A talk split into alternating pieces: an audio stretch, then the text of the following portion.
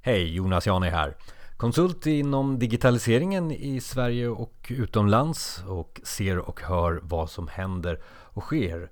Ehm, man eh, är ju lite nyfiken på vad är det som 2019 är bra på när det gäller digitaliseringen eller vad är det som står eh, oss närmast just nu?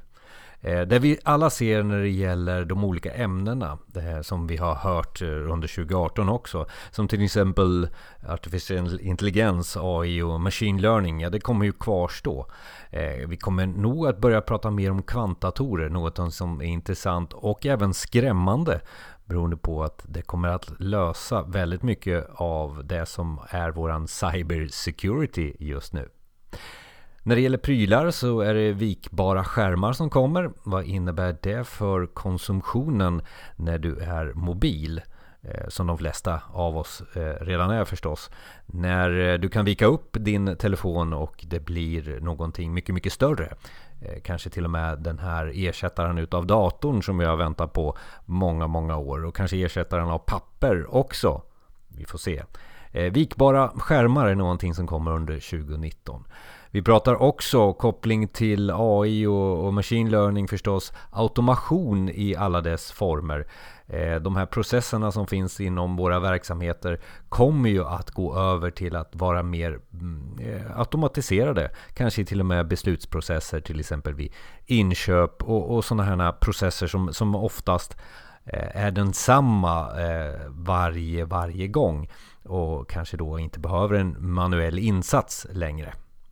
Jag nämnde cybersecurity, det kommer ju att vara väldigt brett det ämnet under 2019 och här är det ju bara fantasin som eh, flödar Eh, när det gäller vad är den motsatta parten eh, i, i det här cyberkriget eller cyber, eh, eh, cyberosäkerheten som vi är i när det gäller säkerhet. I alla fall är det så för mig. Och det där kommer vi jobba kontinuerligt med. Och det kommer också kanske göra så att våra verksamheter går långsammare under 2019.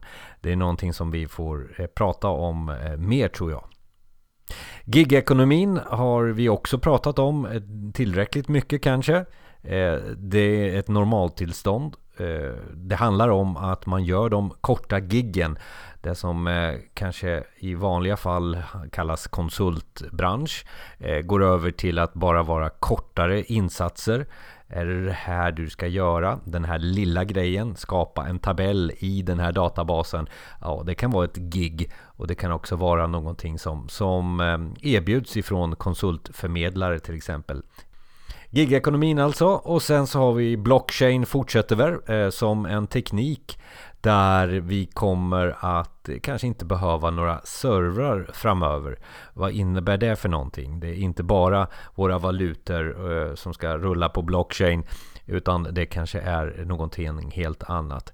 Till exempel IBM jobbar väldigt, väldigt mycket med det här och man försöker också hitta öppna eh, system och öppna eh, API-er Eh, för att man ska kunna dela med sig och flera ska kunna använda sig av dessa tekniker runt omkring blockchain. Jag tror också att vi tittar lite närmare på AR under 2019. Vad innebär det för någonting när det gäller kanske att eh, publicera ljug? Och då menar jag att man kanske publicerar någonting som eh, inte är en verklighet. Det kan vara bilder, det kan vara videos, det kan vara någonting som man skapar en virtuell värld och Eh, dela med sig. Vad innebär det här för nyhetsförmedlingen? Vad innebär det här för eh, delandet utav information? Kommer det bli en verklighet där vi är den fysiska verkligheten och en verklighet eh, som är den digitala eller vad du nu vill. Nu låter det lite kanske science fiction men jag tror under 2019 är det de första stegen till Eh, de vanliga, eh, de vanliga människorna kommer ta till sig AR. Och det är inte bara spel då som jag syftar på.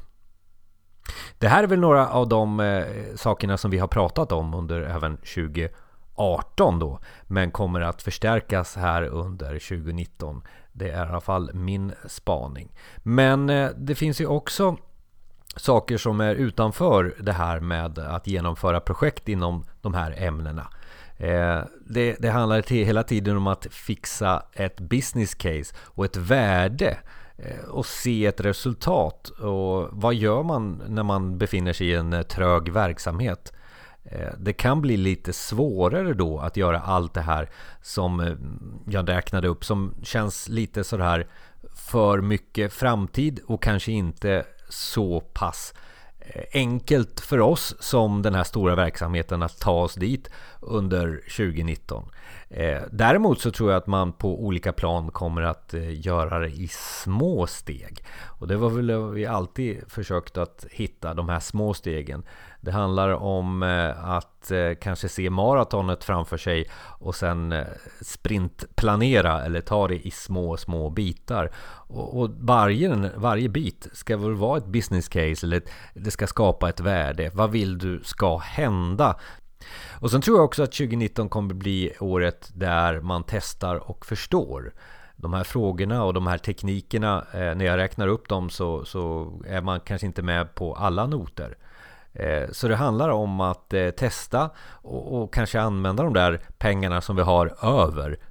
Men det här med att eh, slänga pengarna i sjön ska vi kanske inte göra utan vi ska fundera på vad det handlar om egentligen. Och det är väl så att människoåret inom digitaliseringen 2019. Eh, det här med att eh, förändra för det är en förändring av eh, allting vi gör när det gäller digitaliseringen. Och förändring gillar vi inte, människor, vi människor gillar absolut inte det. Eh, även om förändringen kan vara så pass bra eh, så ser vi inte framför oss vad det kan ge för oss just nu. Det här med att eh, stenåldersmänniskorna som vi är, vi sitter där runt lägerelden och sen så ska vi bekämpa allting som har med förändringen att göra. Även då om det är någon som kommer utifrån eh, och säger till oss att ja, här borta så finns det tio lägereldar. Ja, det kanske inte alltid fungerar. Så att förklara fördelarna med digitaliseringen, ja, det kan oftast hamna i det här, nej det där är inte för oss, det tar vi sen, eller vad det nu kan vara för någonting. Utan att se vad är det för någonting som kan ge oss för fördelar eh, i våran, eh, våran verksamhet eh, mot eh, våra konkurrenter. Det här med att det okända skrämmer oss människor det är någonting som vi ska försöka övervinna. Och det kanske är det som är det som jag satsar på under 2019. Och även framåt också. Det är väl kanske inte så att vi har ignorerat, eller jag har ignorerat det inom digitaliseringen, utan man ser det här någonting som, som, som måste till nu. För nu kan vi göra allting. Allting går att lösa med teknik och kallar det digitalisering, kallar det digital transformation. Allting går att göra. Nu gäller det att få med människorna på den här förändringsresan. Och att skapa en förståelse, utbilda, uppmana till innovation, leda förändring, hjälpa att se möjligheter. Det här är bara en iteration som måste gå runt, runt, runt, runt.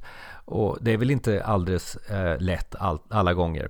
Eh, och det är väl ett liv som ska pusslas ihop med alla andra liv som man har. Och det här med att gränserna mellan privatliv och arbetsliv eh, suddas ut gör ju inte saken enklare när man ställer sig på Eh, den här rutan som det står förändring. Och amerikanarna brukar man kanske inte citera så mycket i Sverige. Eh, men amerikanerna amerikanarna ser oftast på oss och speciellt Sverige när det gäller det här. Vi tänker för smått. Så en uppmaning måste ju vara till oss alla att det handlar om Think Big och Be Better. Så där fick du Jante. Vad tycker du? Det här är människans år 2019 inom digitaliseringen. Kommentera gärna. Jag finns bland annat på LinkedIn. Sök upp mig där. Jonas Jani. Och mitt efternamn stavas J-A-N-I. Prenumerera även på podcasten Effekten där jag är flitig. Eh, där pratar vi om digitaliseringen utifrån olika synvinklar. Eh, podden finns på effekten.se eller där du hittar dina övriga podcast förstås. Kanske Apple Podcasts eller Spotify. Och så syns vi där ute när digitaliseringen bara rusar vidare. Ha det så bra. Hej!